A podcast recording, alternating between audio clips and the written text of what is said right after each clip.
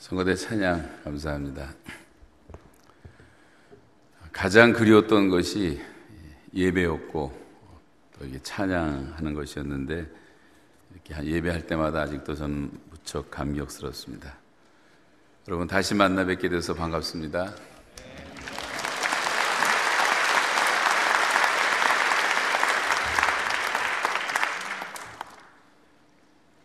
오늘과 다음 주일 설교하고 당분간은 또 떨어져 있게 되기도 하고 할 텐데 무슨 설교를 할까 고민하고 기도하는 가운데 제가 이북에 있으면서 가장 절실하게 그리웠던 것이 교회였고 예배였습니다.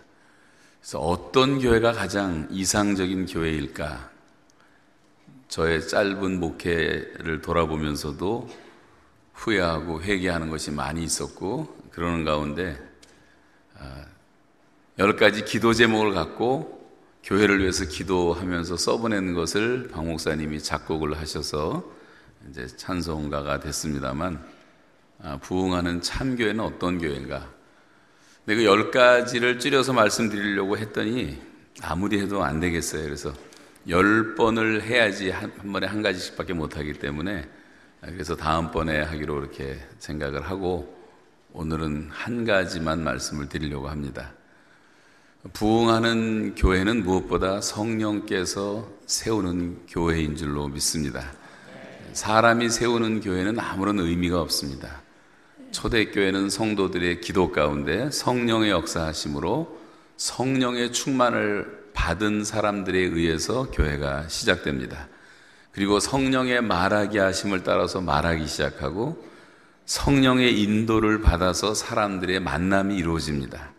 성령의 인도하심 가운데 베드로와 고넬료가 만나고 성령의 인도하심 가운데 빌립과 에디오피아 네시 간닥의 여왕의 재무장관이 만나게 되고 성령의 인도하심 속에서 바울과 루디아가 만나게 되고 아글라와 브리스길라 부부도 만나게 되고 모든 것이 다 성령의 인도하심 가운데서 만남의 역사가 이루어져서 교회가 세움을 받고 제자들이 길리움을 받게 되고 성령의 위로로 말미암아 교회는 평안하여 든든히 서갔고 그리고 성령께서 교회의 감독자들을 세우시고 또 성령께서 금식하며 기도하는 동안에 성도들에게 감동을 주시사 바울과 바나바를 따로 세우라 해서 선교사 파송을 하게 되고 성경에 나타난 모든 역사는 교회의 역사는 다 성령께서 주관하신 역사입니다.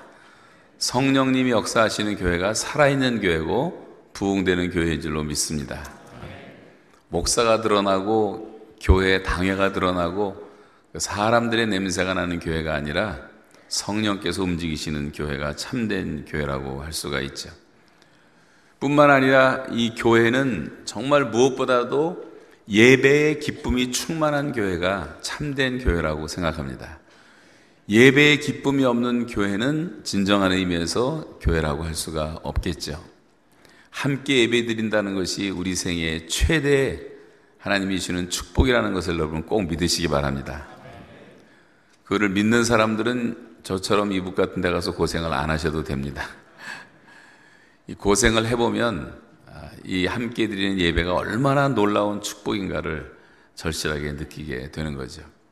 뿐만 아니라 사랑과 섬김 가운데 봉사하고 헌신하고 구제하고 이런 선한 일들을 하는 사랑과 섬김에 섬김이 넘치는 넘쳐나는 교회가 아, 참된 교회라고 할 수가 있겠고 무엇보다 이제 오늘 조금 이따 말씀드리려고 하는 한 영혼을 정말 가장 소중히 여기는 교회. 그래서 여기 모인 회중 가운데 단 한 사람도 예외가 없이 누군가의 케어를 받고 누군가의 기도를 받고 누군가의 도움을 받아서 함께 성장하는 교회.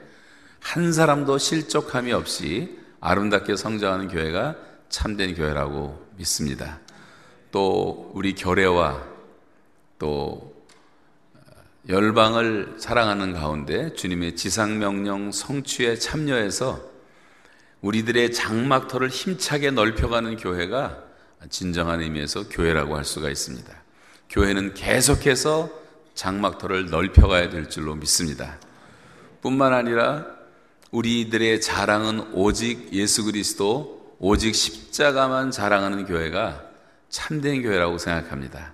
어떤 것도 드러나지 않고 모든 성도들이 주 예수 그리스도의 십자가 앞에서 예수의 피로 속량함을 받은 거룩한 무리로서 살아가는 것이 진정한 교회의 모습이라고 생각하고 또 뿐만 아니라 여러분 한 분한 한 분이 가정마다 다 하나님의 복을 받아서 다 건강하고 모든 것이 다 번창하고 그리고 주님의 은혜 가운데서 주의 능력으로 보호를 받고 뿐만 아니라 하나님의 은혜 가운데서 하시는 모든 일들이 다 만사가 형통하고 또 그런 가운데서 하나님께서 하늘의 큰 평강을 주셔서 누리는 삶을 증거하는 삶이야말로 성도들의 삶이라고 생각합니다.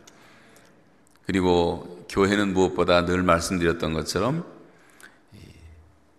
작은 교회와 같은 가정, 큰 가정과 같은 교회. 그래서 교회와 가정이 하나가 되면 세상은 변할 수밖에 없는 것입니다. 그런 의미에서 교회와 가정이 정말 하나님이 세우신 신적 기관이 되어서 성령에 충만하는 것이 하나님의 뜻이라고 믿습니다. 더 나아가서 이 교회는 내 교회를 세우리라고 주님이 말씀하셨기 때문에 이것은 하나님의 교회, 주님의 교회라는 것을 믿고 주님만이 목사님이고 주님만이 목자이신 교회가 참된 교회인 줄로 믿습니다. 우리 교회 목사님들 너무 섭섭하게 생각하지 말고 목사들이 많이 세워져 있지만 이 목사들은 줄반장에 불과한 것이니까 줄반장이 너무 목에 힘을 주면 안 됩니다. 또 그렇다고 해서 줄반장에 너무 성도들이 덤벼도 안 됩니다. 질서를 잘 유지하고 하나님의 뜻 가운데서 사는 것이 참된 교회의 모습이라고 생각되어집니다. 그들 뿐만 아니라 이 교회는 정말 이제 열심을 다해서 충성하는 하나님의 사람들로 아, 좀 열정 있는 교회가 되면 좋겠어요. 사도행전의 교회가 그런 모습이 아니겠습니까? 아, 오늘은 특별히 한 영혼을 귀히 여길 줄 아는 교회 이 내용을 좀 말씀드리겠습니다. 요즘 젊은이들의 정신 무드를 잘 표현하는 단어를 찾으라고 한다면 단어 하나를 찾는다면 무관심이라고 할 수가 있어요. 가장 적절하지 않을까. 사랑의 반대도 무관심입니다. 사람들이 갖고 있는 병 중의 병도 무관심이라는 병입니다. 요즘 아이들과 청년들이 입에 달고 사는 말 가운데 하나가 Who cares? 도대체 누가 나에게 관심이 있느냐? 이런 반항적 질문들을 많이 하고 있습니다. 그러나 이런 시대적인 사조의 밑바탕에서 사람들이 묻고 있는 진지한 질문을 우리는 들을 줄 알아야 됩니다. 진실로 누가 나에게 관심을 가지고 있는 분이 있습니까? 라고 묻는 것이죠. 지금은 관심을 상실한 시대가 되었습니다. 친구들의 관심도 형식적이고 가족들이라 할지라도 관심이 그렇게 깊지는 못하고 시대가 그렇게 되었습니다. 자기밖에 모르는 세대를 살아가고 있는 젊은이들의 모습을 여러분 생각해 보세요.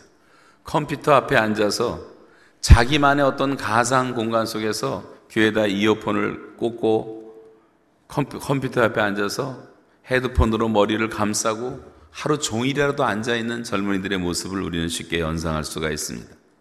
한국 같은 경우는 DMB를 보고 집 안에서나 집 밖에서나 음악을 들으며 직장에 가고 학교에 등교하는 사람들 얼마든지 볼 수가 있습니다. 오직 자기의 세계밖에 없습니다. 그들은 아무도 자기에게 관심이 없다고 생각을 합니다. 그래서 현대인들은 스스로 자기 자신들이 잃어버린 영혼이 되고 말았습니다. 그런데 여러분, 성경은 말하기를 저와 여러분 개인에게 구체적이고 끈질긴 관심을 갖고 있는 분이 계시다고 성경은 말씀하고 있습니다. 온 세상에 나에게 관심이 없다 할지라도 내 이웃이 나에게 관심이 없고 내 친구들이 나를 배신하고 나하고 가장 가까웠던 사랑한다고 말하는 사람들이 나를 망각한다 할지라도 심지어 부모는 나를 잊는다 할지라도 어떤 경우에도 내가 너를 잊지도 않겠고 버리지도 않겠다, 떠나지도 않겠다고 약속을 하신 분이 계십니다. 그분이 바로 예수 그리스도이십니다. 예수님은 절대로 우리를 떠나지 않습니다. 한 영혼을 천하보다 귀하게 여기는 것이 하나님의 마음입니다. 오늘 우리가 살고 있는 세상은 물량주의 세상이라고 말을 하죠. 갈수록 큰 것, 많은 것은 중시하고 작은 것, 적은 것은 무시하는 사회입니다. 그래서 사회 안에서 약한 자일수록 작은 자일수록 잃어버린 자일수록 더 세심하게 관심을 기울이시는 분이 하나님이신데 세상은 그렇지 못하다고 하는 거죠. 그런 의미에서 우리도 정말 하나님을 믿고 예수 그리스도를 닮고자 한다면 그런 한 영혼, 한 사람, 한 마리의 양을 중요하게 생각했던 것처럼 그런 마음을 가져야 합니다. 한 사람의 가치가 얼마나 중요한가라는 것을 성경은 많은 곳에서 우리에게 메시지로 전달하고 있습니다. 예컨대 마가복음 5장에 보시면 거라사라는 곳에서 귀신 들려서 정신병으로 고생하는 한 사람이 소개되고 있는데 이 사람은 사는 집이 없이 공동묘지에 살았고 밤낮으로 소리를 지르며 살았고 자기 몸에 상처를 가하고 사람들을 위협하면서 그렇게 살았던 정신 이상자였습니다. 누구도 감당할 수가 없는 사람이었습니다. 근데 예수님이 이곳을 지나가시다가 그 모습을 보시고는 그 영혼을 불쌍히 여기셔서 그 사람 속에 들어있던 귀신에게 명령합니다. 그 사람에게서 나와 저 돼지떼로 들어가라 그랬어요. 그 땅, 그 당시 그 옆에는 돼지를 치고 있는 사람들이 있었는데 2천 마리가 되는 돼지였습니다. 군대 귀신이 들렸던 이 사람에게서 나온 귀신들은 돼지떼 속에 들어가서 돼지들이 다 미쳐가지고 바닷물 속으로 다 빠져 죽게 되었습니다. 여러분 요즘 돼지 한 마리 값이 적지 않게 비쌉니다. 한 2, 300달러를 줘야 된다면 2천 마리면 계산은 간단하게 나옵니다. 40만 달러 내지 50만 달러가 되는 4억, 5억 되는 아, 그런 적지 않은 그 당시로 말하면 큰 재산이었는데 이런 사건을 통해서 주님께서는 우리 한 사람의 가치가 얼마나 대단하고 중요하다는 것을 깨닫도록 말씀하십니다. 2천 마리의 돼지가 문제가 아니고 40만, 50만 달러가 문제가 아니고 한 사람의 영혼은 이렇게도 귀한 것이다. 사람들은 다 버리고 무서워하고 천하게 생각했지만 그래도 한 영혼의 가치는 귀하다고 말씀하십니다. 구약의 선교학 교과서라고 말할 수 있는 요나서는 짧지만 맨 마지막이 이렇게 끝나고 있습니다. 이 니누에는 좌우를 분별치 못하는 자가 12만 명이요. 가축도 많으니 내가 아끼는 것이 어찌 합당치 아니하냐. 그리고 끝나고 말죠. 요나 한 사람을 그렇게 깨우친 하나님께서는 마지막 잃어버린 영혼들의 숫자를 기록하시고 한 사람도 예외 없이 소중하다고 말씀하시는 것입니다.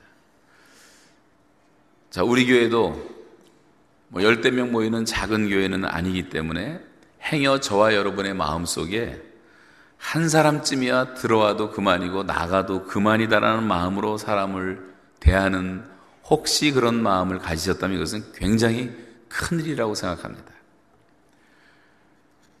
여러분, 우리가 잃어버린 양을 다시 찾으려면 한 영혼의 중요성을 우리가 재인식하지 않으면 안 된다는 사실입니다. 잃어버린 영혼 하나가 돌아올 때 하늘에서는 의인 아흔아홉을 인하여 기뻐하는 것보다 더 기뻐한다고 말씀하셨어요. 오늘 본문에 보시면 100마리의 양 가운데 한 마리 양이 실종을 당했습니다. 그런데 목자는 잃어버린 한 마리 양에 관심을 갖습니다. 현대인의 시각으로 보면 이것은 굉장히 현명하지 못한 처사입니다. 다수결의 원칙에 의해서 모든 일이 처리되고 있는 현대 사회의 풍조 속에서 한 마리쯤 잃어버리는 것은 아무것도 아닙니다. 그런데 목자는 이상하게도 이 한 마리에 대해서 지극한 관심을 갖습니다. 그 목자 대신 주님은 이것을 설교로 이론으로 가르친 것이 아니라 직접 몸으로 나가서 실천하십니다. 성과 촌을 두루 다니면서 사람들을 찾아내고 만나십니다. 여러분 귀에 익숙한 몇 사람의 얘기를 간단히 전하면 요한복음 4장에 예수님은 어느 날 갑자기 사마리아 땅을 향해서 갔습니다. 수가성이라는 곳에서 운물가에서 사마리아 여인을 만나는 장면이 소개되고 있습니다. 그 당시에 살던 사람들은 사마리아 땅을 경멸했습니다. 이 땅은 그들에게는 잊혀진 유형지 같은 불모의 땅처럼 멸시를 당하고 있었습니다. 이방 민족과 피가 섞인 혼혈족으로서 이스라엘 사람들이 가장 싫어하고 사람 대우를 받지 못했던 도시였습니다. 성경은 말하기를 예수께서 사마리아로 통행하여야 하겠는지라 예수님의 의지로 그것을 가신 거죠. 왜 예수님이 이 땅을 가셨을까? 그분은 한 사람을 만나고 싶어 하셨습니다. 세상에서는 버림받았던 부끄러움과 수치로 가득했던 한 여인. 주님은 이 여인을 찾아서 다른 사람들이 그렇게도 꺼려했던 그 땅을 가고자 했던 것입니다. 주님은 또 어느 날 여리고 땅을 지나가셨습니다. 거기를 가신 이유도 주님이 만나고 싶어 하셨던 한 사람 때문이었습니다. 그 사람은 그 당시로 말하면 민족의 반역자고 친 로마주의자로 믿음을, 미 움을 받고 있었던 세금 걷는 세리장 사교라는 사람이었습니다. 사교라는 사람은 잘 아시는 것처럼 키가 작은 사람으로 알려져 있죠. 전설에 의하면 이 사람은 어려서부터 병을 앓아서 불구자로 자랐다고 합니다. 결혼에도 실패해서 가정적으로 굉장히 불행했던 삶을 살았던 사람이었습니다. 신체적으로, 가정적으로 불행했고 사회적으로도 지탄을 받던 사람이었습니다. 그래서 그는 열심히 노력해서 자기의 핸디캡을 극복을 하고 여리고의 세리장이 되었습니다. 이제 사개오는 여리고의 세리장에 대해서 어느 정도의 권력도 쥐고 돈도 가지고 있는 부자였지만 사개오라는 이름의 뜻처럼 사개오라는 뜻이 청결하라는 뜻인데 자기 이름에 어울리지 않는 부도덕한 삶을 살고 있었던 무거운 죄책감에 시달리던 사람이었습니다. 그래서 자기가 그렇게 걸머지고 그렇게 평생 목표로 했던 부와 권력이 줄 수 없는 인생의 문제를 끌어안고 뽕나무에 올라가서 예수님의 소식을 듣고 허탈한 시선을 던지고 있던 사교에게 지나가던 예수님이 갑자기 발걸음을 멈추시고 사교를 바라보시면서 사교야 내려오라 그랬어요. 전혀 자기를 알지 못한 그분이 어떻게 자기 이름을 알았을까? 사개오가 얼마나 충격을 받았을지 우리는 짐작할 수가 있을 것입니다. 그는 즉시로 내려와서 예수님을 자기 집에 모시고 자기의 어두운 과거를 낱낱이 다 고백합니다. 그리고 새 사람이 됩니다. 그리고 진정한 아주 높은 참회자의 모본을 보여주고 있습니다. 여러분, 성경에서는 예수님을 두 가지로 표현하고 있는데, 하나는 하나님의 아들이라고 표현하고, 하나는 사람의 아들이라고 표현합니다. Son of God, Son of Man. 근데 Son of God이 왜 Son of Man이 되었는가? 하나님의 아들이 왜 사람의 아들이 되어서 육신을 입고 이 땅에 오셔야 됐는가? 그 이유를 말하면서 인자에 온 것은 잃어버린 자를 찾아 구원하기 위해서 왔다고 말씀하고 있습니다. 사도 요한도 말씀하기를 참빛 곧 세상에 와서 각 사람에게 비치는 빛이 있었나니 이 빛은 그냥 단순한 세상의 빛이 아니라 각 사람에게 비치는 빛이라고 성경은 강조하고 있습니다. 여러분, 성경은 사람을 집단으로 다루지 않습니다. 개인으로 부르십니다. 주님은 이름을 부르십니다. 아무리 보잘 것 없는 사람이라도 주님은 개인으로 이름을 부르시고 저와 여러분의 이름을 부르십니다. 사개오를 그래서 부르셨고 마리아를 부르셨고 베드로를 부르셨고 나사로를 부르셨고 마태를 부르셨고 도마를 부르셨고 한국 사람 같았으면 영수야 철수야 영수가 은미야 해당되는 이름도 있었겠지만 제가 누구를 의식하고 하는 얘기는 아니니까 오해 없으시기 바랍니다. 만왕의 왕이신 하나님께서 개인적으로 우리 각 사람을 만나 주셨습니다. 여러분 믿습니까? 여러분 개인 개인을 그렇게 만나 주신 것입니다. 여러분 지난 생애를 생각해 보면 수많은 여러분 알지 못하는 것도 더 많겠지만 많은 시간을 주님이 내셔서 사랑으로 계속 우리 한 사람 한 사람을 추적하신 거예요. 깨닫게 하시고 회개케 하시고 기다려 주시고 오래 참으시고 복음을 들려 주시고 전도자들을 붙여 주시고 인치듯이 말씀했기 때문에 우리가 지금 이 자리에 앉아 있는 줄로 믿습니다. 우리 각 사람을 하나님께서 다 불러 주신 것입니다. 그렇다면 우리들은 얼마나 하나님을 닮아 예수 그리스도를 닮아 정말 이웃들을 향해서 개인 관, 개인적인 관심을 갖고 그들을 찾아가고 있는가를 생각하시기 바랍니다. 요즘 감기 걸린 사람들도 많이 있다고 하는데 감기 걸려서 힘들어하는 이웃들에게 따뜻한 차 한 잔, 뜨거운 국 한 그리라도 건네보시기 바랍니다. 이런 것을 우리는 관심이라고 말하죠. 여러분, 관심이 사람을 살리는 것입니다. 관심이 한 사람의 영혼의 문을 여는 것입니다. 우리 중 누군가 한 사람의 무관심 때문에 잃어버린 영혼은 없을까요? 우리 중 누군가 한 사람의 부주의 때문에, 한 사람의 무책임 때문에 아직도 잃어버린 자리에 있는 영혼은 없느냐는 것입니다. 사랑은 관심을 갖고 찾아가는 것입니다. 그리고 여러분, 우리는 어떤 경우에도 아무리 사람들이 나를 알아주지 않는다고 할지라도 염려할 필요가 없어요. 하나님은 나를 알아주시고, 하나님은 당신을 사랑하십니다. 하나님은 당신을 위한 놀라운 계획도 가지고 계십니다. 주님은 결코 당신을 떠나지 않고 버리지 않겠다고 분명하게 약속하셨습니다. 이 성경이 거짓말이라면 예수님은 사기꾼이고 하나님도 사기꾼이고 아무것도 우리가 믿을 것은 없어요. 그러나 여러분 경험해 보지 않았습니까? 하나님은 결코 우리를 떠나지 않으십니다. 어머니가 나를 버릴지라도 하나님은 나를 버리지 않으십니다. 믿습니까? 오늘 시편 139편을 또박또박 한번 같이 읽어보시겠고 이해가 잘 안 되시면 집에 가서 다시 읽으시기 바랍니다. 시편 139편 1절부터 시작 여호와여 주께서 나를 감찰하시고 아셨나이다. 주께서 나의 앉고 일어섬을 아시며 멀리서도 나의 생각을 통촉하시오며 나의 길과 눕는 것을 감찰하시며 나의 모든 행위를 익히 아시오니 여호와여 내 혀의 말을 알지 못하시는 것이 하나도 없으시니이다. 주께서 나의 전후를 두르시며 내게 안수하셨나이다.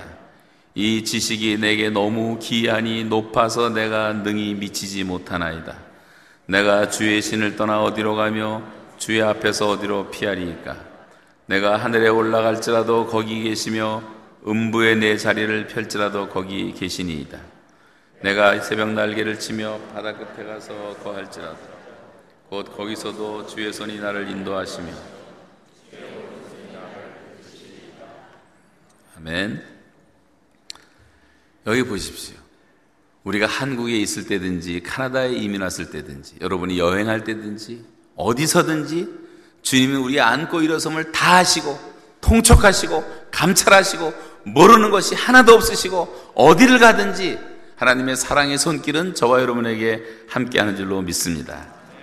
우리를 인도하시는 목자가 되시기 때문입니다. 근데 이 목자의 관심은 아주 집요한 관심이어서 양을 찾아 헤매다가 비슷한 양을 만날 수도 있지만 그러는 것으로 만족할 수가 없어요. 그 양은 다른 양으로 대치될 수가 없다는 말입니다. 반드시 찾아야 되는 한 영혼이 있는 거예요. 여러분 자식을 잃어버렸다고 생각해 보세요. 근데 어떤 사람이 하나 찾아왔는데 내가 잃어버린 자식과 연령도 비슷하고 비슷하게 생긴 아이를 찾아왔다고 해서 그 어머니의 마음이 위로가 되겠습니까? 내 자식이 아닌데? 그래서 오늘 성경은 그 양을, 그 양을 찾도록 찾아다니지 않겠느냐라고 말씀합니다. 다른 것에는 관심이 없는 것입니다. 만약에 어떤 일로 여러분의 자녀가 잃어버린 상태에 있다면 부모로서 밥맛이 나겠습니까? 잠을 제대로 자겠습니까? 휴가를 제대로 즐길 수가 있습니까? 직장 생활을 정상적으로 할 수가 있겠습니까? 내 잃어버린 자식을 찾기까지는 부모의 심정은 안심될 수가 없는 것입니다. 아침에도 저녁에도 꿈속에서도 그 아들의 환상은 집요하게 부모의 마음을 지배할 것입니다. 저희 어머니가 90인데 제가 돌아와서 이번에도 같이 잠깐 만나 뵙고 왔는데 많이 좋아지셨어요. 2년 반 동안 많은 분들이 저를 위해서 기도했겠지만 저희 어머니보다 간절하게 기도한 분이 있겠습니까? 제가 하와이에서 첫 번째 전화를 드렸을 때 전화 받고 어머니가 어젯밤 11시에 제가 새벽에 전화를 드렸더니 뉴스를 보고 내가 밤새고 울고 있다. 밤새고 울고 있다 그러시더라. 저를 만나면서 얼굴이 펴, 펴지시고 건강도 회복지시고 보는 사람마다 그렇게 얘기를 했어요. 헤어지는 것이 너무나 힘들었어요. 제가 또 간다 그러면 너무 힘들어 하시고. 여러분, 부모의 마음이 그런 것 아니겠습니까? 근데 주님의 마음이 나타나고 있는 것이 부모의 마음이라고 생각되어집니다. 여리고로 가는 길에 강도 만나 피 흘려 쓰러지고 있는 사람을 보면서 선한 사마리아 사람은 이런 생각을 했을 것입니다. 내가 이 세상에 불행한 모든 사람을 다 책임질 수는 없지만 그러나 오늘 내가 만난 이 한 사람 이 사람은 하나님이 내게 보내주신 사람이지라는 생각을 했기 때문에 그에게 선행을 한 것입니다. 여러분 오늘 누구에게 관심이 있습니까? 한 사람에게. 그를 위해서 기도하는 사람이 있습니까? 관심을 포기하지 않고 그 영혼이 주님께 돌아오기까지 최선을 다해서 사랑하고 도와주고 찾아가고 관심을 갖는 사람이 있는가를 생각해 보세요. 그가 반응이 없고 나를 조롱하는 반응을 보인다 할지라도 집중적인 관심을 갖고 집요하게 내가 찾는 사람이 있습니까? 우리가 예수 그리스도의 마음을 가졌다면 때로는 강권하는 마음으로라도 전도를 해야 된다고 성경은 말씀하고 있습니다. 성경에 강권의 애가 많이 나오는데 강권이라는 단어는 교양 있는 현대인들에게는 별로 그렇게 바람직하지 못한 거부감을 느끼는 단어죠. 강권한다는 것은 그렇게 사람들이 좋아하지 않는 것입니다. 근데 이것은 물리적인 압박이라는 뜻보다는 원래 이 단어는 히라보에서 인격적으로 설득하고 호소하고 매달린다는 뜻이에요. 그 한 영혼을 설득하기 위해서 인격적으로 간절하게 호소하고 매달린다는 뜻입니다. 그러므로 강권이라는 말은 집요하게 간절히 계속해서 강청하는 것을 말합니다. 한두 번 전도하다 그만두는 이유는 상대방의 무관심일 수도 있지만 다시 보면 전도하는 우리들 자신의 자격지심과 체면 때문에 그만두는 경우도 많이 있지 않습니까? 그러나 여러분 생각해 보세요. 나 한 사람의 체면이 그렇게 중요한가요? 아니면 한 영혼의 구원이 중요한가요? 내가 좀 무시당하고 내가 좀 자존심이 상하고 내가 좀 손해보고 내가 상대방에게 좀 무식해 보일지라도 멸망을 향해서 가고 있는 사람을 향해서 계속 소리쳐야 되지 않겠습니까? 성경에는 강권하는 예가 많이 나옵니다. 아름다운 강권의 예로 바울의 예를 우리가 늘 생각할 수가 있어요. 사도행전 26장에 보시면 바울은 전도 여행 중에 조그만 도시의 왕이었던 아그리빠라는 왕을 만나게 되고 그 왕 앞에 서게 되는데 바울은 지금 재판을 받고 있는 입장이었습니다. 그때 바울은 그 왕에게 전도하면서 이런 말, 저런 말을 하게 됩니다. 이때 바울이 왕에게 끈질기게 전도하니까 그 왕이 좀 신경질이 났던 모양이에요. 내가 이렇게 적은 말로 나를 권하여 그리스도인이 되게 하려고 하느냐? 이렇게 말을 했을 때 바울은 이런 대답을 합니다.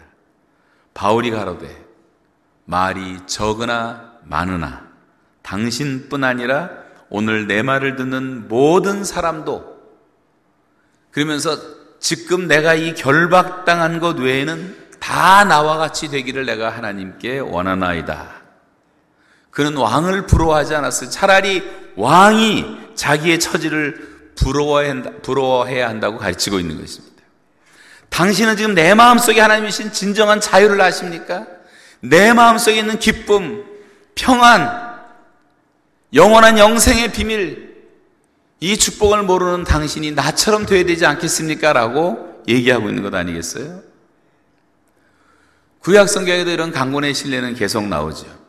창세기 19장에 유명한 소돔과 고모라의 사건이 소개되고 있는데 소돔성의 유황불이 내려서 심판을 받기 바로 직전에 하나님께서는 아브라함의 기도를 들으시고 소돔 땅에 두 명의 천사를 보내셔서 로세의 가정을 구원하시는데 이 천사들이 로세 집에 도착하자마자 여기를 빨리 탈출하라 급하다 명령을 했는데도 불구하고 그 가족들은 대수롭지 않게 여기고 사위들은 농담처럼 여겼고 계속 머뭇거렸다고 성경은 말합니다. 세상 재미가 너무 좋으니까 세상 살이가 너무 재밌으니까 아직도 세상에 미련이 너무 많이 남아 있는 거예요. 그래서 그들은 머뭇거리고 있었을 때 두 천사가 두 사람씩 강제로 잡습니다. 한 천사는 롯과 부인을 잡고 한 천사는 두 딸의 손을 잡고 강제로 끌어내잖아요. 그럼에도 불구하고 그 부인은 아직도 세상에 빠져 그 뒤돌아보다가 소금 기둥이 되고 말았지만 세 사람은 건전함을 받았습니다. 여러분, 아주 고요한 이른 새벽 시간에 로셀 집에 찾아와서 단잠을 깨우고 문을 두드렸던 이 무례한 방문객 이 천사들의 갑작스러운 행동에 대해서 롯의 가족들은 얼마나 불쾌감을 느꼈겠습니까? 그러나 여러분 그날 밤 소돔과 고모라가 저주의 유황불을 받고 더 타고 있는 것을 바라보며 이 가족들은 이 무례한 방문객의 방문을 얼마나 감사했을까요? 정말로 감사하고 정말로 기뻐했을 것입니다. 이런 것을 우리가 사랑의 관건이라고 말씀을 하고 있습니다. 여러분 이렇게 집요한 관심을 갖고 정말 전도해 보신 적이 있습니까? 하나님의 사람 조지 밀러는 자기 수첩에 언제든지 전도 대상자의 이름을 적고 시간이 있을 때마다 그 이름을 부르고 기도하고 포기하지 않고 전도해서 거의 대부분의 사람들이 다 주님께 돌아왔습니다. 그런데 밀러가 죽을 때까지 돌아오지 않은 한 사람이 있었는데 그게 친구였습니다. 밀러가 죽었던 장례식장에 그 친구가 나타나서 감동을 받습니다. 그러나 영접하지 않고 있다가 3년쯤 지난 후에 이 친구는 주님께 돌아왔습니다. 이 친구는 뮬러의 낡은 수첩에 기록되어 있었던 전도되지 않은 마지막 대상자였던 자기의 이름을 자기의 손으로 줄을 그었습니다. 이런 것을 우리가 사랑의 강권이라고 할 수가 있습니다. 정말 내가 죽을지라도 포기하지 않는 그런 영혼이 내게 있느냐 하는 것입니다. 내가 인류를 사랑하고 토론토를 사랑하고 캐나다를 사랑한다는 말은 그건 사기치는 겁니다. 그 거짓말입니다. 내가 정말 관심을 갖고 있는 한 사람이 있는가를 주님은 묻고 있는 것입니다. 지금 여러분 마음속에 그런 사람이 생각나는 사람이 있습니까? 그냥 막연하게 살고 계십니까? 또 예수 믿기로 결심한 그 한 사람으로 끝나서는 안 되고 그가 주 안에서 강건하게 자라고 또 다른 사람의 영혼을 책임질 수 있는 사람이 되기까지 그를 키워내고 그를 붙들어주고 그를 보호하고 그를 위해서 중보하고 사도 바울이 그렇게 수백 번 성경에 전도한 사람들을 위해서 기도했듯이 기도하고 양육하는 노력을 하고 계십니까? 또 찾은 즉 즐거워하고 어깨에 메고라는 말이 나오는데 찾았을 뿐 아니라 어깨에 메었다고 하는 것은 하나의 보존의 의미를 우리에게 전하고 있는 말씀인데 그리고 목자는 돌아왔습니다. 오늘 15장 6절을 보시면 집에 와서 다 같이 읽어요. 시작. 집에 와서 그 벗과 이웃을 불러 모으고 말하되 나와 함께 즐기자. 여기 보십시오. 여기 지금 이제 양을 찾고 돌아와서 이웃들을 초청합니다. 그리고 먹고 즐기자 기뻐하는 모습인데 여기서 우리는 예배의 한 측면을 발견하게 돼요. 예배라는 것은 축제가 돼야 돼요. 우리가 주일마다 일주일에 한 번씩 모이는 예배는 축제의 분위기가 돼야 됩니다. 예배 시간마다 여러분 하나님 앞에 나와 예배하고 회개하고 깨끗함을 받고 성령의 충만을 받고 다시 세상에 나가서 복음을 전하고 열심히 살다가 잃어버린 영혼들을 데리고 와서 하나님 앞에 나올 때 거기서 하늘의 축제가 이루어지고 이 땅에서 축제가 이루어지는 것이라는 말이죠. 잃어버린 영혼이 하나도 나오지 않고 매주일 똑같은 사람만 나와서 앉아서 예배 드리는 것은 그렇게 큰 기쁨의 축제가 될 수가 없습니다. 집안 얘기 자꾸 해서 미안하지만 제가 이제 손녀딸을 낳았잖아요. 걔가 지금 14개월 됐는데 얼마나 재롱을 부리는지 헤어져도 또 보고 싶고 뭐 할머니 할아버지는 다 똑같은 것 같아요. 얘기를 해보니까. 너무 사랑스러워. 그 아기 하나 때문에 온 가족이 기뻐하고 즐거워하고 분위기가 달라지고 그런 것처럼 여러분 교회는 이렇게 새 신자들이 나와야 되고 새로운 영혼들이 나와야 되고 새로운 영혼들이 날마다 매주일마다 새롭게 탄생하는 숨소리를 들을 수 있어야지 교회는 행복한 교회가 되고 즐거운 교회가 될 줄로 믿습니다. 그런 의미에서 예배는 축제라고 하는 거죠. 그래서 아들이 돌아온 기쁨과 감격과 흥분과 이런 감정이 예배 시간마다 표현되어야 하는 것입니다. 여러분, 한 영혼이 돌아오면 왜 이렇게 하나님이 기뻐하실까요? 하나님이 왜 그렇게 감격하실까요? 그 이유가 있습니다. 양이라는 존재는 자기가 잃어버린 자리에 있었다는 것이 얼마나 위험했다는 사실을 잘 모른다는 거예요. 이 양이 얼마나 위험했다는 것을 아는 것은 목자가 아는 것입니다. 얼마나 위험한 낭떠러지에 떨어질 뻔 했는가? 얼마나 사나운 짐승의 위기 속에서 짐승들의 위기를 받으면서 살고 있었는가? 굶주림의 위기가 찾아오지 않았는가? 목자가 아는 거죠. 잃어버린 영혼도 마찬가지입니다. 자기가 살고 있는 삶의 자리가 지옥이고 그대로 지옥에 가서 영원한 형벌을 받고 저주를 받고 둘째 사망 속에 들어간다는 위기의식이라는 것이 없어요. 세상 사람은 그걸 모르기 때문에 이렇게 살아가는 것입니다. 그래서 한 영혼이 구원받았을 때 가장 기뻐하시는 분은 하나님이십니다. 한 영혼이 주 앞에 돌아왔을 때 가장 기뻐하는 성도들은 바로 성령에 충만한 성도들입니다. 교회 누가 오든 말든 상관도 없어. 식당처럼 모일 땐 시끌벅적한데 헤어지면 전혀 모르는 사람처럼. 극장, 극장같이 모여서 재밌게 뭘 보고 헤어지면 모르는 사람처럼. 그런 예배당이 돼서는 안 된단 말입니다. 천국에서는 한 영혼이 돌아오면 천국에서 잔치가 벌어진다고 성경은 말합니다. 우리 교회가 그렇게 돼야 되지 않겠습니까? 19세기에 영국 교회가 굉장히 깊은 어둠과 부도덕에 빠져 있었을 때 영국의 한 크리스찬이 영국 교회들이 마음에 들지 않았습니다. 교인들이 마음에 들지 않았어요. 이런 식으로 믿으려면 왜 예수를 믿는가? 그래서 이 사람은 너무 답답해서 이런 말을 했어요. 정말 한 사람이 지옥을 향해서 가고 있다는 사실을 알면서 어떻게 이렇게 침묵할 수가 있는가? 그래서 영국의 그 당시에 그리스도인을 가리켜서 그들은 벙어리개라는 별명을 붙였어요. 그래서 그는 자기 마음에 맞는 크리스찬들을 모아서 조직하기 시작합니다.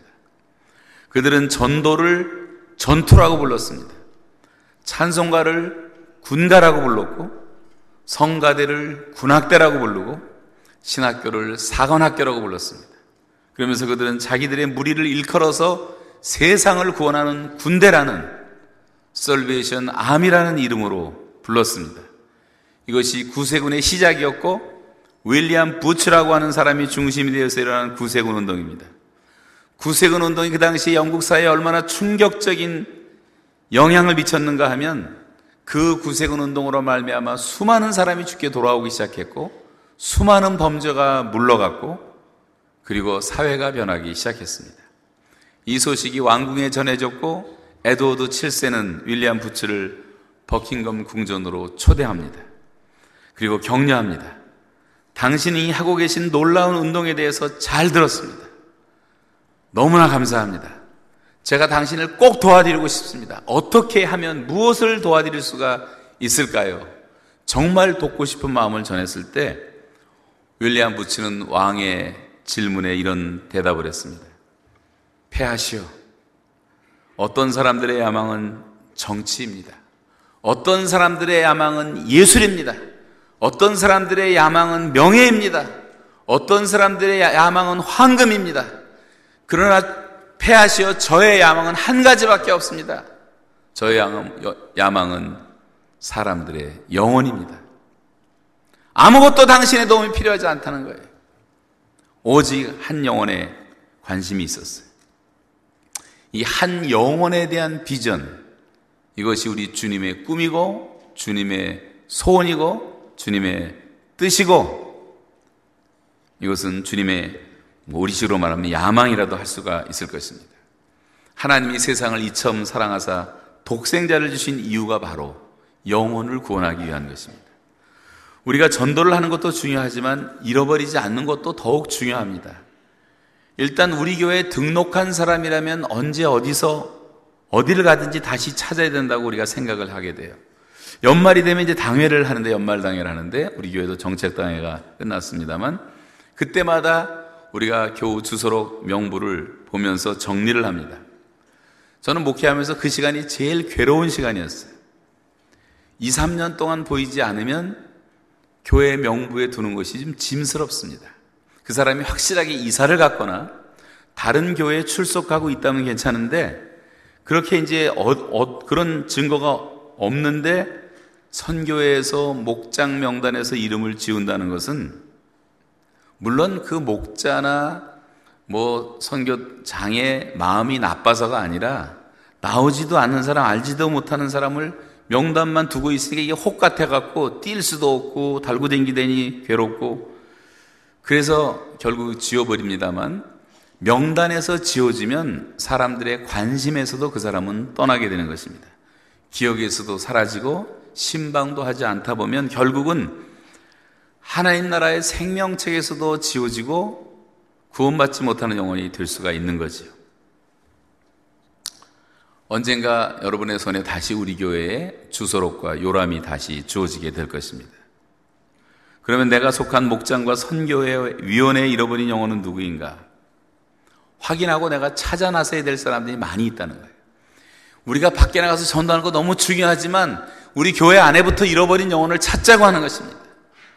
왜 수년이 지나도 예배당 여부 자리에 벼 있는가를 생각해 보세요. 내가 얼마나 게으른가? 얼마나 열정이 없는가? 얼마나 순종하지 않는가? 얼마나 영혼을 사랑하지 않는가? 조금만 노력을 하면 성령의 도우심으로 정말 정금 같은 열매를 맺을 수가 있고 극상품 포도 열매를 맺을 수가 있는데 우리는 입만 무성한 무화과 나무처럼 저주받았던 이스라엘처럼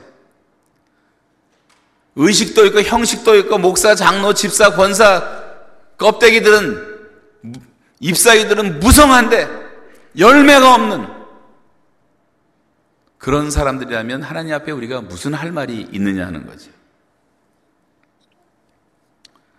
여러분 6.25 전쟁 중에 사상자가 천만 명이 났어요. 다른 나라 더 고사하고 미국의 경우 보니까 와싱턴 DC에 적혀 있더라고요. 대략 8,100명의 실종자가 나타났어요. 실종자. 전쟁에서 죽어서 시신을 수습한 사람 말고 그 생사를 확인하지 못하고 있었던 숫자가 8,100명입니다. 그런데 여러분, 미국 정부가 지금까지 그 사람들을 찾고 있는 사실을 아십니까?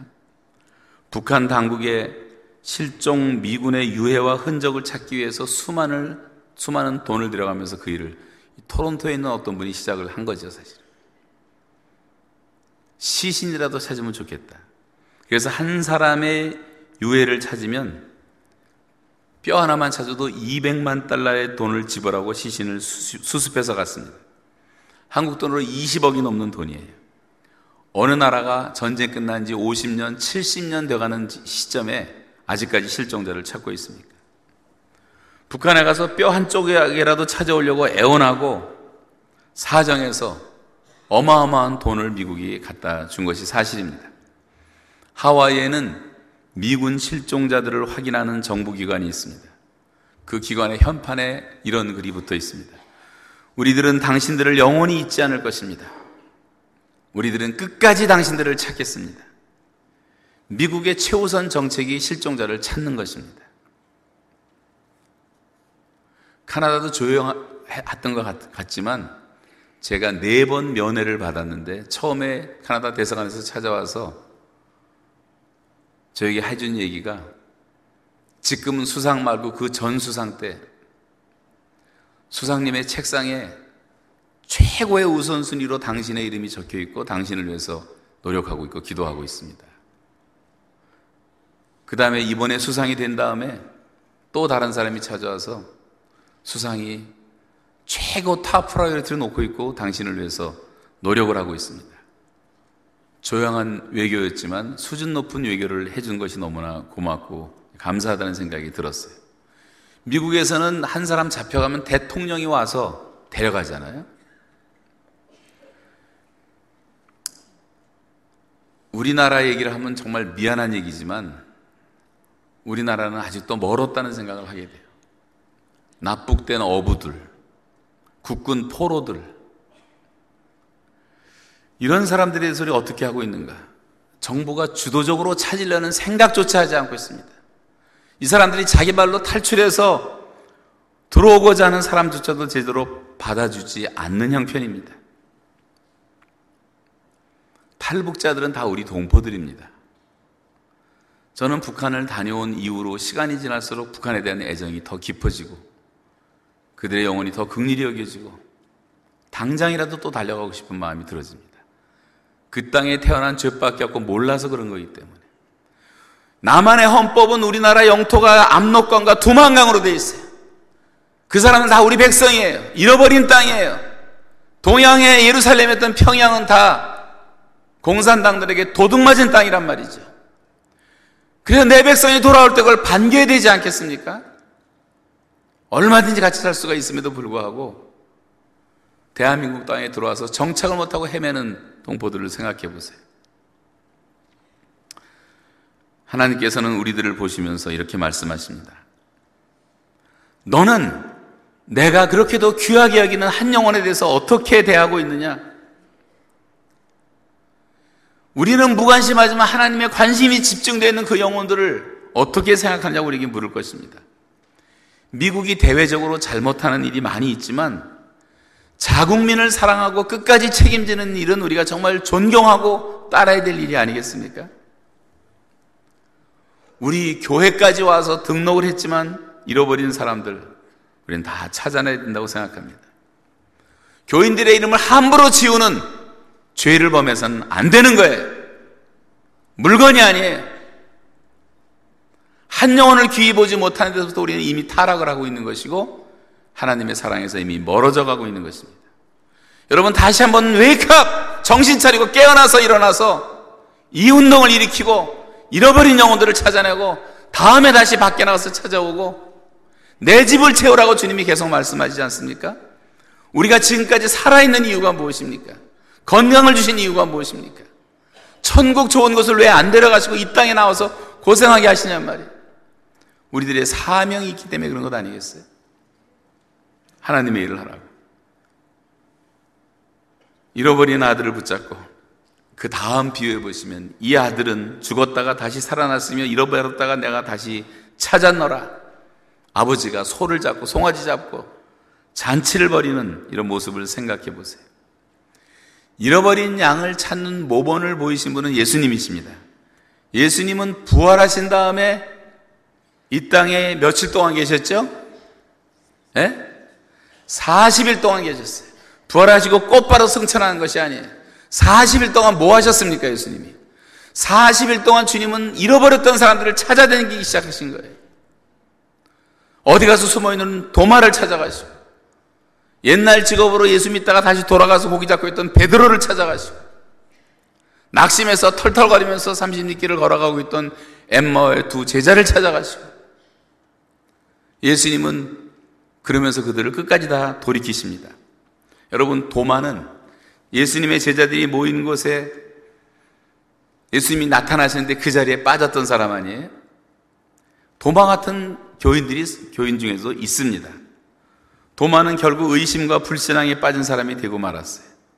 다른 사람이 모일 때 잘 모이지 못하고, 다른 사람이 사랑의 교제를 나눌 때 잘 교제를 나누지 못하고, 그리고 다른 사람이 협력을 하는 일에 같이 협력하지 않고, 목장에도 빠지고, 선교에도 빠지고, 새벽 기도도 빠지고, 예배 드릴 때 빠지고, 함께 하는 일에 빠지고, 성경 공부에 빠지고, 배우고 은혜 받을 때 빠지는 사람들이 교인 중에도 많단 말이에요. 그런 사람들은 도마 같은 사람들. 다른 사람이 다 모였는데 도마만 빠진 것입니다. 도마는 또 모든 걸 순수하게 받아들이지를 못해. 일단 의심하고 부정적으로 접근을 합니다. 그래서 예수님에게조차도 내가 그분의 그 상처를 내 손으로 만지기 전에 내가 믿지 못하겠다. 예수님이 얼마나 슬프셨겠어요. 그런데 주님은 친히 그에게 나타나십니다. 내 손으로 나를 만져봐라. 주님께서 이렇게 말씀하셨죠. 내 손에, 내 손을 여기다 넣어, 넣어봐라. 끝까지 찾아오시고 도마에게 의심을 깨치고 믿음을 갖게 만들어 주셨습니다. 여러분, 결국 도마는 어떻게 되었습니까? 회복했고, 그는 자기의 인생을 바쳐 인도로 건너가서 순교하는 예수님의 모범적인 제자로 평생을 살아갔습니다. 저와 여러분도 불신앙 가운데 방황하는 사람들을 비평할 것이 아니라 우리의 받은 증거로 확신을 주고 믿음으로 그들을 이끌어내는 하나님의 사람이 다 되시기를 주님의 이름으로 축원합니다. 베드로도 마찬가지 아니에요? 베드로는 예수를 세 번이나 모른다고 부인했을 뿐만 아니라 예수님을 저주까지 하고 떠났습니다. 그리고 다시 바다로 돌아갔어요. 옛 직업으로 돌아갔어요. 어부가 되었어요. 고기를 잡고 있었습니다. 부활하신 예수님은 거기를 찾아오십니다. 새벽에 찾아오셔서 생선 구놓으시고 음식 준비하시고 조밥 먹자 하시며 그에게 아무런 상처도 주지 않고 세 번 말씀하시냐. 내가 나를 사랑하느냐. 베드로가 감당 못할 말이었어요. 그러나 사랑은 했어요. 세번 부인했기 때문에 세 번 물으셨어요. 그 다음에 주님은 내 양을 먹이라. 중대한 사명을 주십니다. 사람 이름을 이렇게 할 수가 있어요. 여러분, 배신당한 사람에게 찾아가서 이렇게 엄청난 사명을 맡길 수가 있겠습니까? 그런데 옛생활로 돌아갔던 베드로를 찾아가 그를 용서해 주시고 다시 불러 하나님의 일꾼을 삼아 주셨기 때문에 그 예수님의 사랑에 감격했던 베드로는 마지막에 주님을 따라가다 거꾸로 십자가를 지고 마지막까지 하나님 앞에 충성한 사도가 되었습니다. 여러분, 우리의 마음을 아프게 하고 떠나간 사람이라 할지라도 다시 회복시키는 성도의 마음을 갖기를 바랍니다. 엠마오로 내려갔던 주제자, 예루살렘부터 30리 길이었어요. 예수님은 잃어버린 두 제자를 찾으시려고 30리 떨어진 곳까지 찾아오셨고 그들 옆에 서서 같이 걷고 있었죠. 근데 이들은 이미 마음이 많이 떠나 있었기 때문에 예수님을 알아보지를 못하고 있었습니다. 예수님이 떡을 떼어주시고 두 사람을 위해서 기도하시고 나니까 그제서야 그들이 눈을 뜨고 예수님을 알아보았습니다. 멀리 있었던 것으로 생각하고 주님을 멀리 했던 그들의 마음 속에 옆에 계신 예수님이 하시는 말씀을 들으면서 그들의 마음이 뜨거워졌다고 성경은 말합니다. 마음이 뜨거워졌어요. 그리고 다시 하나님께 돌아오기 시작했어요. 여러분, 우리가 신앙생활 하다 마음이 냉랭해지고 차가워지고 믿음이 다 식어지는 경우도 있습니다. 성령이 우리를 찾아오시지만 우리도 성령의 도구로 그들을 찾아가서 다시 말씀으로 그들의 마음이 뜨거워지도록 회복시킬 수가 있단 말이죠. 여러분 다시 집에 가셔서 명단을 보세요. 선교의 명단을 보시고 목장 명단을 보시고 이름은 있지만 교회 나오지 않는 잃어버린 교인들, 선교의 사람들, 교구마다 목장마다 교회 이름이 있지만 이미 교회를 떠나고 하나님을 멀리하고 믿음이 식어진 사람들이 있습니다. 이 사람들은 바로 우리가 다시 찾아가야 될 사람들입니다. 예수님께서는 의심하고 남을 비판하고 모이는 자리에 오지도 않고 방에 주저앉아 있던 도마를 찾아가셨고 예수님을 떠나서 믿지 않던 옛날의 직업으로 다시 돌아간 베드로를 찾아가서 잘못된 거 가르쳐 주시고 용서하시고 그리고 더 큰 일을 맡기시고 낙심해서 예루살렘을 떠나서 해가 지는 엠마오로 가고 있는 두 제자를 30리길을 동행하시며 기어이 예수님을 다시 발견하게 만드시고 믿음을 다시 한번 뜨겁게 해주시고 그들의 발걸음을 다시 예루살렘을 향해서 돌이키도록 만들어 주셨습니다. 부활하신 후 40일 동안 주님은 잃어버린 자를 다시 찾아 나서신 것입니다.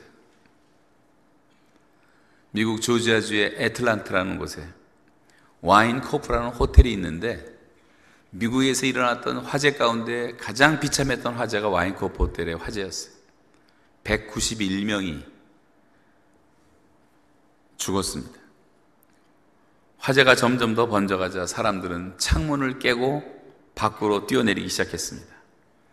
어떤 사람들은 아스팔트에 떨어져서 머리가 깨져서 죽었습니다. 어떤 사람들은 떨어지면서 나무가지에 배가 찔려서 터져서 창자가 터져 죽기도 했습니다. 어떤 사람은 옷을 제대로 입지도 못하고 창문에서 뛰어내리다가 고압선에 감전이 돼갖고 타서 죽었습니다. 수없이 비참한 사건이 일어났어요. 이 사람들이 왜 구조를 기다리지 못하고 뛰어내렸을까? 그 사람들이 뛰어내린 이유는 단 한 가지입니다. 우리가 볼 때 왜 저렇게 무모하게 행동했을까라고 말할 수 있지만 화재를 경험한 사람들 아는 것처럼 너무 무서운 불길이 치솟으니까 그 뜨거움의 고통 때문에 자기도 모르게 견디지 못해서 창밖으로 몸을 던질 수밖에 없었던 것입니다. 그런데 성경을 보니까 예수 믿지 않는 사람은 누구나 반드시 갈 수밖에 없는 지옥불은 그거보다 더 뜨겁고 견딜 수 없는 영원히 꺼지지 않는 불이라고 예수께서 14번이나 지옥 얘기를 하셨어요. 그리고 지옥을 한 번은 쉬려고 당신이 영원한 저주를 받으시고 영원한 제물로 단번에 희생 제물로 자기 몸을 드림으로써 그 피로 우리를 속량해 주신 것 아니십니까? 여러분, 지옥에는 뜨거움을 피해서 뛰어내릴 수 있는 창문도 없습니다. 죽을래야 죽을 수도 없어요. 고통을 피하고 싶어도 피할 수가 없고 죽음을 피하고 싶어도 죽음이 다 피해간다고 성경은 말씀하고 있습니다. 이렇게 죽음을 향해서 걸어가고 있는 사람이 얼마나 많은가. 그런 의미에서 하나님이 가장 원하시는 것은 영혼을 구원하는 것입니다. 하나님이 가장 기뻐하신 일입니다.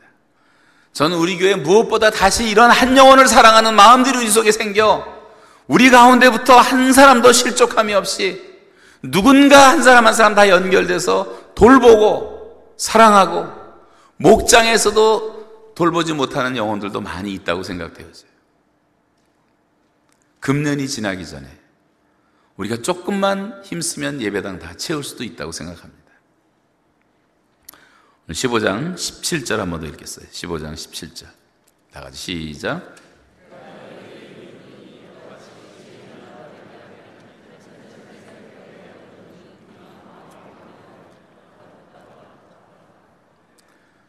이건 죽은 자가 살아 돌아온 것보다 더 큰 기쁨이죠.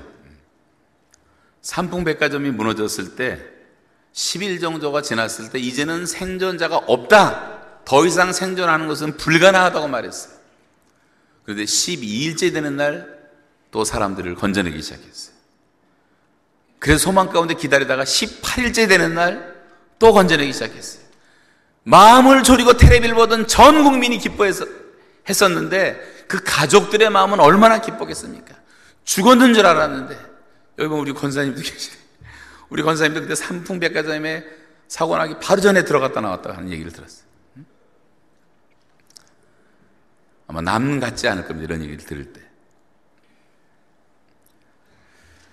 여러분, 한 영혼이 새 생명을 얻을 때, 한 영혼이 예수님을 영접하고 하나님의 자녀가 될 때, 구원을 얻을 때, 이때 하늘에서 기뻐한다. 하늘에서 기뻐한다. 그러면 하늘의 통치를 받는 성령의 통치를 받는 저와 여러분의 마음에도 이런 기쁨이 있어야 되지 않겠냐 하는 것입니다. 성경은 뿌린 자와 거둔 자가 함께 기쁨을 누릴 것이라고 말씀하고 있습니다. 저 유명한 오스카 쉰들러는 유대인 천명을 독게스실에서 구해냈습니다. 그때 그가 한 유명한 말은 한 영혼을 살리는 것은 우주를 살리는 것이라고 말을 했어요. 이런 기쁨을 누리기 위해서는 저와 여러분 속에 구원의 즐거움이 가득해야 되고 기쁨이 가득해야지 그 기쁨을 전할 수가 있는 것입니다. 내 마음 속에 구원의 즐거움이 사라졌다면 열정이 사라지고 여러분의 마음이 냉랭해진 거예요. 이것을 철저하게 회개하고 다윗처럼 기도하셔야 될 것이라고 생각하고 정말 우리 이름이 하늘나라의 생명책에 기록된 것으로 인해서 정말 기뻐할 정도로 첫사랑이 회복되고 영적인 젊음이 다시 회복되어야 되리라고 믿습니다. 두 가지 성경 구절 읽고 마치겠습니다. 누가복음 10장 20절, 시편 51편 12절입니다. 시작. 너희 이름이 하늘에 기록된 것으로 기뻐하라. 아멘. 자원하는 심령을 주사 나를 붙드소서. 그러하면 내가 범죄자에게 주의 도를 가르치리니 죄인들이 죽게 돌아오리이다. 기도하겠습니다. 조용히 기도하시면서 여러분의 이름이 하늘에 기록된 것을 생각하며 기뻐하십시오.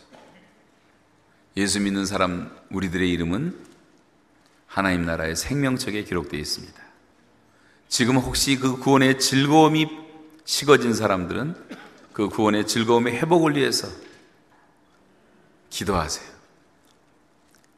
다윗이 이것을 회복한 다음에 하나님 앞에 더 충성했습니다. 여러분, 여러분, 하나님은 지금도 한 영혼을 사랑하십니다. 그리고 한 영혼에게 관심을 갖고 계십니다. 그분은 한 영혼을 결코 포기하지 않으십니다.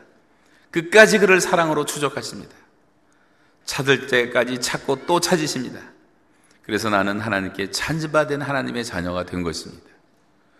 하나님이 나를 얼마나 사랑하시는가, 나를 얼마나 찾으시는가, 때로 나에게 고통도 주시고, 아픔도 주시지만 그것도 하나님의 사랑의 손길이고, 사랑의 변장이고, 축복의 변장인 것을 우리는 잘 알고 있습니다. 그렇다면 이제 하나님의 자녀로서 우리가 능동적으로 우리가 찾아가야 될 한 영혼은 누구인가?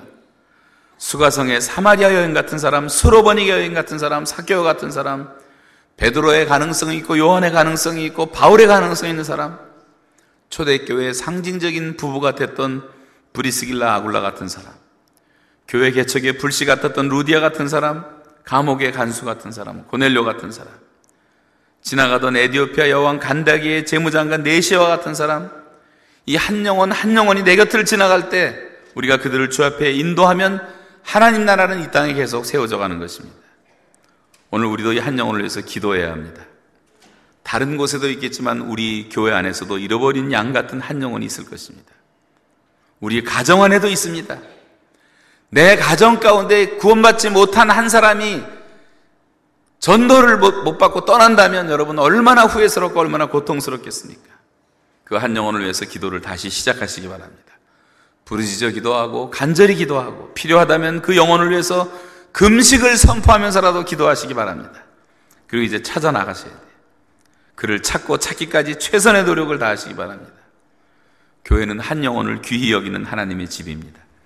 한 영혼을 실족해 하면 안 됩니다. 100% 성령 충만한 공동체가 되도록 기도하시고 누군가 그를 위해 기도하는 사람이 있어야 됩니다. 내가 그런 사람이 되게 해 주십시오. 누군가를 위해서 하나님 제가 기도하게 해 주십시오. 수많은 사람을 전도하고 한다고 큰 소리 치기보다 내 주변에 한 사람을 찾아가게 해 주십시오. 우리 자신의 차가워진 마음, 냉랭해진 마음, 무감각해진 마음들을 회개하고 예수 그리스도의 마음을 달라고 기도하시면서 목사님들이 먼저 앞장서서 전도하고 장로님들이 앞장서서 전도하셔야 됩니다. 권사님들이 앞장서서 전도해주 교인들이 따라오는 것 아니겠어요? 다 모범을 보이는 우리 교회가 되었으면 좋겠고 다시 전도의 부흥이 일어나 하나님이 부흥을 주셔서 이 예배가 계속 늘어나 영적인 축제 예배를 매주일 드리는 우리 교회가 될 수 있도록 2, 3분 동안 같이 기도하시겠습니다.